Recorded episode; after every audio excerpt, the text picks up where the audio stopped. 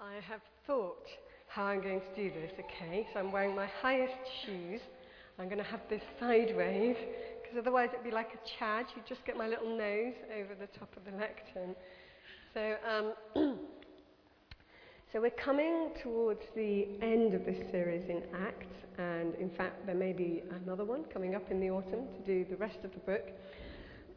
And um, having heard from Jane Mitchell last week about a murderous Pharisee called Saul and the transformation in him when he encountered Jesus for himself, tonight I'm going to cherry pick one incident from later in his life just to demonstrate how great this transformation was. But first of all, last week he was called Saul, and this week he's called Paul. So, what's happened? well, soon after his conversion, he started being called Paul. And as Luke, who wrote Acts, was a close friend of Paul's, we have to assume that Luke is trying to tell us something that Paul wanted us to hear. I think the point that Luke is making is that the transformation in Paul was so great his meeting with Jesus changed him to the core, that after that, he wanted to be known by a different name, to demonstrate it. Now, given that the names rhyme, it's quite possible that Paul was in fact his nickname. Saul means asked or prayed for, and Paul means small or humble. So we could maybe think that Paul, perhaps given his name by his parents, was a much prayed for and loved human son. That he, we know he was a self righteous and arrogant Pharisee as well. But after his conversion, he chose to be called by possibly his nickname, which means something equivalent to Titch. So that demonstrates quite a big change in his heart. But although he got a heart transplant when he um, met Jesus, he didn't get a personality transplant. He threw himself into preaching the good news about Jesus immediately, just like he had thrown himself into persecuting the church beforehand. He wasn't a man who did anything by halves. So he repeatedly got himself into trouble for being too hot headed, even after he'd met Jesus. And the Christian leaders had to send him away twice for his own safety. First time was in Damascus. Then he went to Jerusalem. They had to send him away in Jerusalem as well.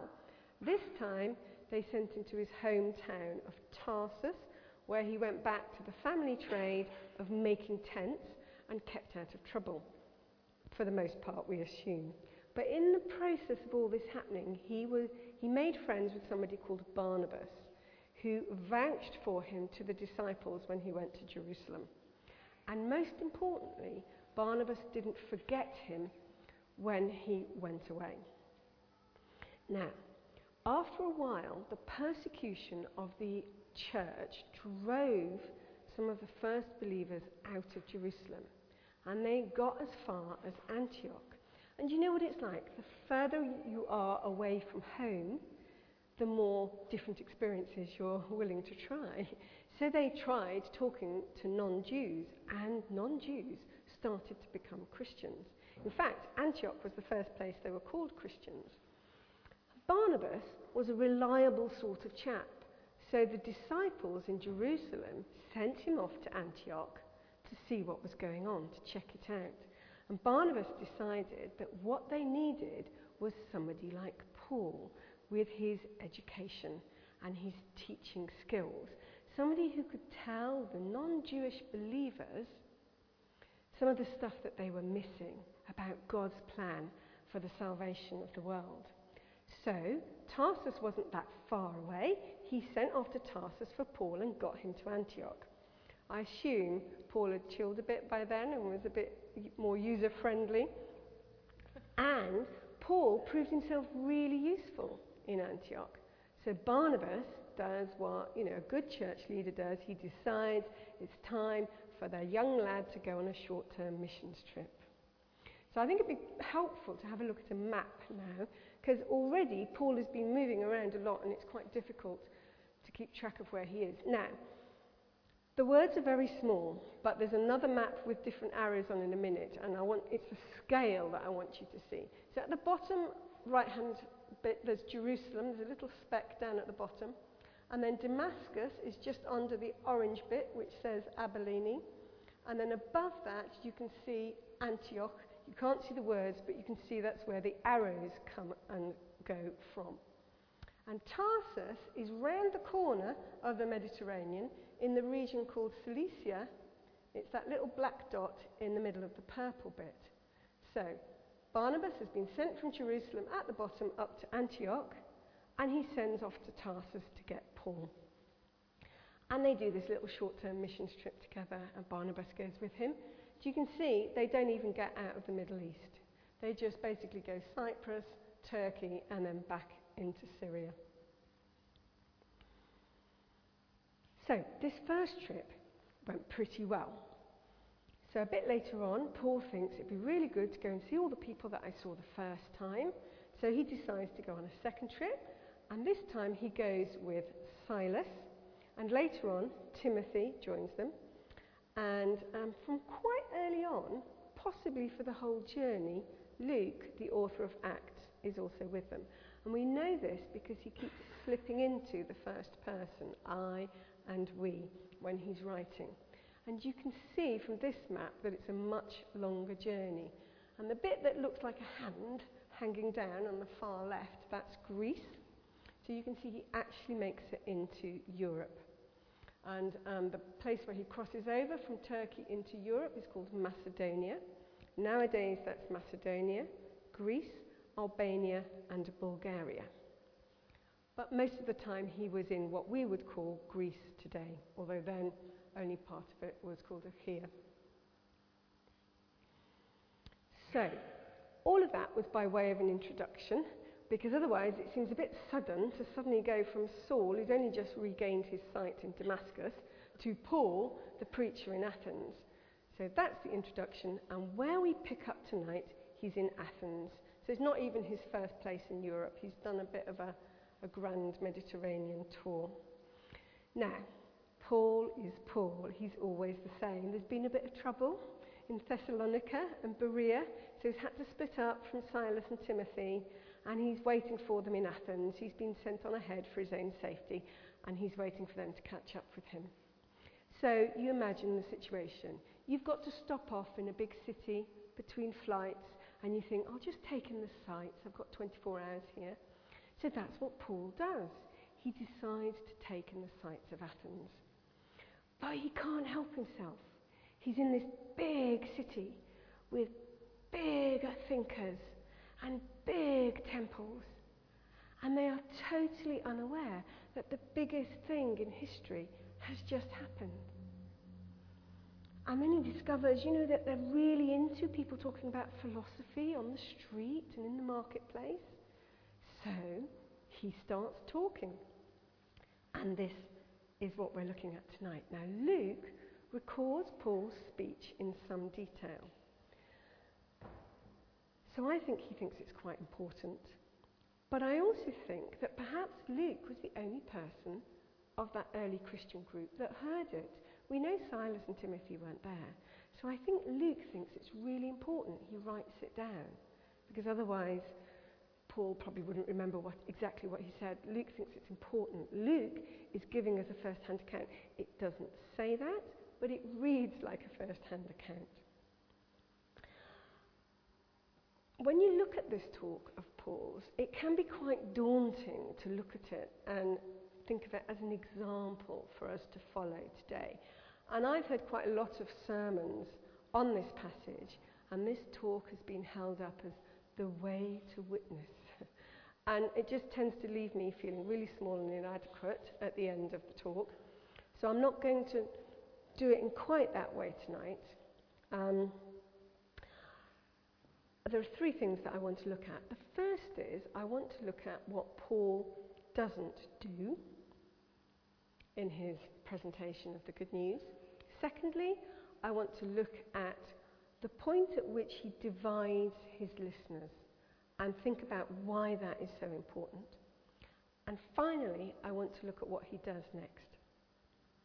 So, first of all, what does Paul not do that we can learn from? Well, actually, there are so many things you could say he doesn't do. I'm going to pick three, which I think are particularly important for us to think about at the moment. And you can have fun thinking of other things that he doesn't do later on, like he doesn't do the talk drinking Pepsi Cola. You know, I mean, you can think of some sensible things as well.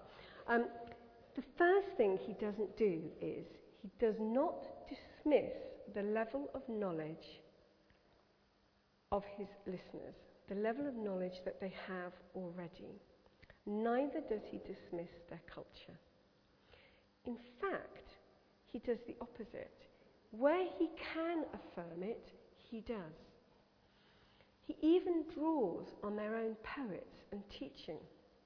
For example, he quotes, We are his, meaning God's, offspring, and for in him we live and move and have our being. And we actually know who said those. One was the Cretan philosopher Epimenides, and the other was the Cilician Stoic philosopher Aratus. Now, Cilicia is where Paul is from. And this was always Paul's approach. The, he, later in his life, he wrote to the Corinthians, To the Jews I became like a Jew to win the Jews. But to those not having the law, I became like one not having the law. And he's very respectful in how he says that. To those not having the law. He doesn't say the dirty non Jews. He's respectful. Now, a slightly more contemporary poet has written, I'd like to say today, but it's a few years ago. If there's some kind of God, do you think he's pleased? When he looks down on us, I wonder what he sees. Do you think he'd think the things we do are a waste of time? Or maybe he'd think we're getting on just fine. Do you think he's skint or financially secure? And come election time, I wonder who he'd vote for. I think probably you're either too old or too young to know who said that. So I think Lily Allen is quite a controversial figure, and there are some Christians who would not listen to her music and they should say you shouldn't. But actually, those are the sorts of questions she's writing in her songs. And I think that's a question that shows somebody who is searching and is an opening to a conversation. She wants to have a conversation about these things. The second thing Paul doesn't do is he doesn't judge the, judge the Athenians. He does not expect people who don't know and believe in Jesus to behave like he does. He doesn't scold them for worshipping many gods or having idols. It makes him distressed. It says in verse 16 it makes him distressed. But he doesn't take that out on the people. In Romans, he wrote, Christ died for the ungodly, and while we were still sinners, Christ died for us. And later on, he wrote to Timothy, Christ Jesus came into the world to save sinners, of whom I am the worst. But for that very reason, I was shown mercy, so that in me, the worst of sinners, Christ Jesus might display his immense patience as an example for those who would believe in him and receive eternal life. No one is to be excluded from hearing the good news because of their current state. No one has to get right first before they can throw themselves on God's mercy. Paul knew from his own experience that we heard about last week that Jesus wants us to come to him just as we are. Now, we see in other places in Acts and in his letters Paul's excoriating disapproval of hypocrisy in Christians who pretend to be better than they are. And I believe that God, in His own time, will address those areas of our lives where we're not living in accordance with His will once we've taken His name. But that's not what I'm talking about today. It's a topic for another sermon. My third and final point that Paul does not do is that he does not demand that people come to him. He goes out into the marketplace and takes the discussion to where other people are, to where they're discussing life, the universe, and everything. And for decades in this country, we have run evangelistic services on a Sunday night to which we expect unbelievers to walk through the doors with no connection with the church or Christians willingly waiting to be converted. It doesn't work like that. So Alpha breaks the mold by emphasizing relationship, community, food, and not meeting on Sunday nights.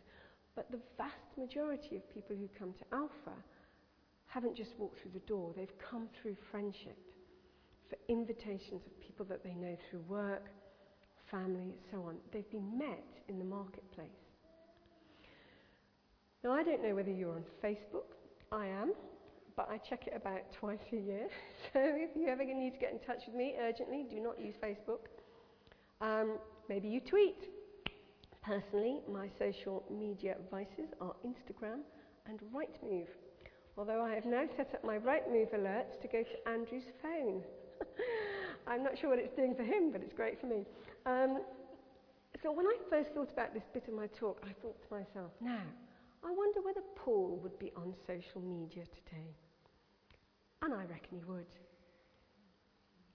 I think it's obvious. He'd be on Question Time, he'd be on Sunrise, he'd be on Radio 1, Heart FM, you name it, he'd be there.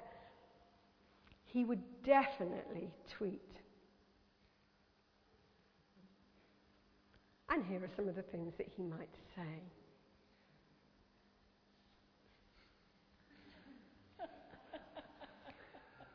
So, imagine it. Paul has been tweeting and posting on Facebook, the local media, the philosophy and theology department up at the university, the local bigwigs have all heard about it. And they think, this guy is creating a bit of a buzz. We'll get him up to the uni in our big hall, we'll get him to do a talk. If he's good, we'll even have him in our TED event in the autumn. Brilliant! Well, that's what would have happened if Paul had been doing it today, but it was 2,000 years ago before the invention of the internet. So the details are a little bit different. So the first century equivalent is that he is invited to speak at the Areopagus, which is a big deal. Now, the Areopagus actually means two things. One is Mars Hill, which is still there in Athens today, and the other is the Council of Athens, which happened to meet on Mars Hill. So Areopagus came to mean both those things. And the members of the council were the guardians of the city's religion, morals, and education under the overall rule of the Roman Empire. Athens was given a certain amount of freedom. So when Paul is invited to the Areopagus, he doesn't say, What?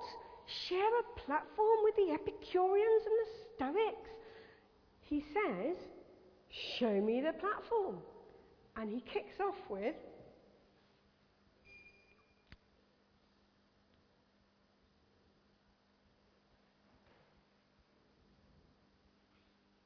very topical. He picks on something that he has seen around their city. I think he definitely would have tweeted, don't you? Now, that's some of what Paul doesn't do, but I want to move on to my second point now, which is what he wouldn't compromise on, the point at which he divides his hearers. Now, apparently, there is a point of view that Paul's talk to the Athenians was an incomplete, presentation of the gospel because he doesn't mention the crucifixion explicitly. But I don't think that was a question for debate. Everybody knew that the Romans crucified people. The crucial point about the crucifixion that Paul wanted the Athenians to understand was that Jesus didn't stay crucified. So the crucifixion is implicit in his talk. Nobody had any believing, any difficulty believing that a controversial figure might be crucified by the Romans, but what they couldn't believe was that that person might be resurrected. That was the issue. So, why is the resurrection so divisive? I think it's because if it's true, it changes everything. If it's true, it vindicates everything Jesus ever said. If it's true, you can't continue to sit on the fence. You may think, well, yes, we all know that that's true and we all believe it. We're all Christians. But a few months ago, there was a survey conducted by the BBC which concluded I'm going to read it. A quarter of people who describe themselves as Christians in Great Britain do not believe in the resurrection of Jesus. But also, and this is a bit strange, 1% of those who call themselves non religious believe the Bible version literally. Some of the main headlines of the survey are up on the screen. I'm not going to go through them all. But can you even be a Christian if you don't believe in the resurrection? Paul says, again in his letter to the Corinthians, I'm thinking maybe we should do Corinthians after we've done the rest of Acts. Um, and I'm going to read this in almost completely, and I'm going to read it slowly because it's really important. I apologise for the length, but it makes the point really clearly. I couldn't possibly say it better. If it is preached that Christ has been raised from the dead, how can some of you say that there is no resurrection of the dead? If there is no resurrection of the dead, then not even Christ has been raised. And if Christ has not been raised, our preaching is useless, and so is your faith. More than that, we are then found to be false witnesses about God, for we have testified about God that He raised Christ from the dead. And if Christ has not been raised, your faith is futile. You are still in your sins. This bit's really challenging. If only for this life we have hope in Christ, we are of all people most to be pitied. But Christ has indeed been raised from the dead, the first fruits of those who have fallen asleep. For as in Adam all die, so in Christ all will be made alive. That is pretty strong stuff. When I became a Christian, aged 18, I thought that there might be a God and he might be interested in me. But I believed that Jesus had risen from the dead. And that was pretty much all I knew.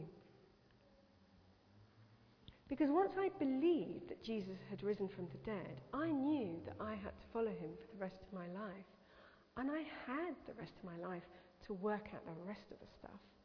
But I had to start following him straight away. Now, why did I believe he rose? Well, there were two reasons. One was a little miracle when somebody who had no idea of the questions that I'd been asking myself and struggling with, and was actually living in a different country at the time, sent me a little book called My God is Real. And that person happened to be my old physics teacher. And the second thing was in the book. It was a description of an investigation by a man called Frank Morison, who set out to disprove the resurrection and ended up writing a book called Who Moved the Stone. And he became a Christian. Because the more he investigated, the more he became convinced that the answer to the question and all his other questions was Jesus. If you haven't read that book, it's definitely worth making time. Now, when I get downhearted, when I begin to doubt that God could love me or want me, when the behaviour of other Christians, because it's always worse when it's other Christians, crushes me, and that has happened in the past. when in my darkest moments I even doubt um, whether there's life after death, in those moments I remind myself that I believe Jesus died and rose again. And that is the foundation on which I've built my life since that day in 1982. It is my anchor in the storm. Sometimes it's been the only thing that I've been able to hold on to, but it has been enough. If you don't believe in the resurrection, don't quite believe in the resurrection, but you call yourself a Christian, then you have to go home and do some hard thinking. If you do not call yourself a Christian, but you think there is the slightest chance that the resurrection happened, you need to do some more investigation. Because if it's true, it vindicates everything Jesus ever said. It does not mean that Christians have not blundered their way through history, causing more damage to nations and people groups and individuals than I can bear to think. But, in the words of Martin Luther King, the arc of the moral universe is long, but it bends towards justice. And when we see real Christian faith in practice, it bends that arc the right way. So do not use the failures of humans to avoid asking the right questions about Jesus. But if you are a Christian and do believe in the resurrection, then ask yourself what difference does that make to your life? I don't believe that we're meant to stay and stare at the cross forever, or worse, at our own sin at the foot of the cross. I think we're meant to live our lives in the transforming power of the resurrection. We are free to move into living a life ever closer to what God created us for. Our God given gifts coming to a better fruition than they could possibly ever do if we were left to our own devices. Paul was a passionate and creative Bible teacher. Before he met Jesus, he used that passion and that creativity to bring death. But after he met Jesus, he used it to bring life through the good news of the kingdom of God. And he had a lot more fun doing it despite the dangers. And this transformation in Paul came about after he met Jesus face to face. And we are called to give our neighbour the same opportunity that Paul had. We are called to be Jesus' hands and feet, the church to be his body. We shouldn't just preach a resurrected Christ, but live him. It's much harder for people to deny the resurrection if they can see the impossible difference it makes to our lives right in front of them. That our hearts of stone have been replaced with living ones. But it is only the Holy Spirit that gives us the power to live those impossibly different lives. And it is only the Holy Spirit that re- reveals Jesus to people when they ask the question, Who moved the stone? So Paul divides his listeners. But what does he do next? Well, exactly as today, the resurrection splits people into the scoffers and those who are intrigued. Paul just moves on. Athens was only meant to be a stopover. The names of some of those who became Christians are given, so clearly he hung around long enough to give them an opportunity to ask him some more. But he was focused on God's call to take the gospel to the next place. And here's another not for free. Paul was not interested in mega churches or his own personal status. He wanted as many people as possible to hear the invitation of Christ, and he never stayed anywhere longer than was necessary just to make sure people got the essentials. He wanted to extend the kingdom of God, not his own kingdom. And people think he wasn't a team player, but I, I don't think that's true. I think he was the ultimate team player. I think he knew his own strengths and weaknesses. He was great at presenting the gospel clearly. He was really good at sound teaching on principles of Christian living, but his people skills were frankly not that good. He couldn't tolerate fools or hypocrites. He did what he was good at and he left the rest to God's bigger team. After Athens, he went to Corinth and he stayed, stayed a lot longer there. And later on, he wrote to the Corinthians because they were getting a bit competitive and saying, I'm better than you because I follow this person and I, you follow that person. And he wrote to them, What, after all, is Apollos and what is Paul? Only servants through whom you came to believe. As the Lord has assigned to each his task, I planted the seed, Apollos watered it, and God has been making it grow. So neither the one who plants nor the one who waters is anything, but only God who makes things grow. For we are co workers in God's service. You are God's field, God's building. By the grace God has given me, that is Paul, I laid a foundation as a wise builder, and someone else is building on it. So we can look at Paul and we can see this amazing teacher, this almost impossible to follow example of culturally relevant teaching. And then we look at ourselves and we think, oh, I can't be an evangelist like Paul. I might as well just give up. But we're not necessarily supposed to be.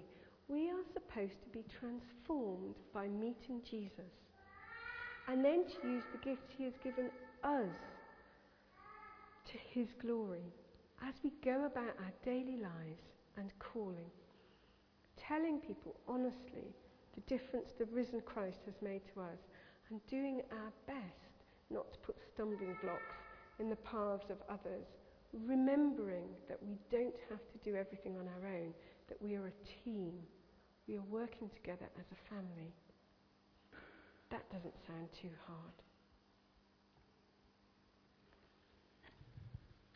Thank you, Mary. Could we have the band back up again, please?